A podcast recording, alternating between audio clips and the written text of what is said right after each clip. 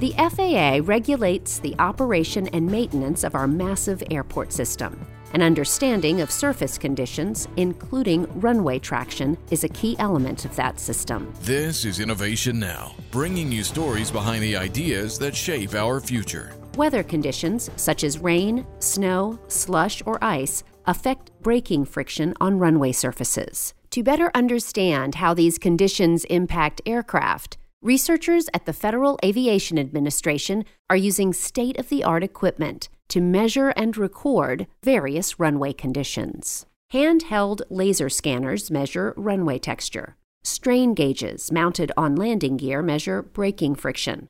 Other instruments directly measure the force applied to the wheel and the hydraulic brake system pressure. Every time a plane lands, data is recorded. The FAA is investigating ways to analyze these big data sets to find patterns in braking conditions and assess the performance of an aircraft's anti skid brake system. The ultimate objective of FAA friction research is to provide pilots and airports with useful, accurate, and timely information about braking conditions on runways, no matter what those conditions might be. For Innovation Now, I'm Jennifer Pulley. Innovation Now is produced by the National Institute of Aerospace through collaboration with NASA.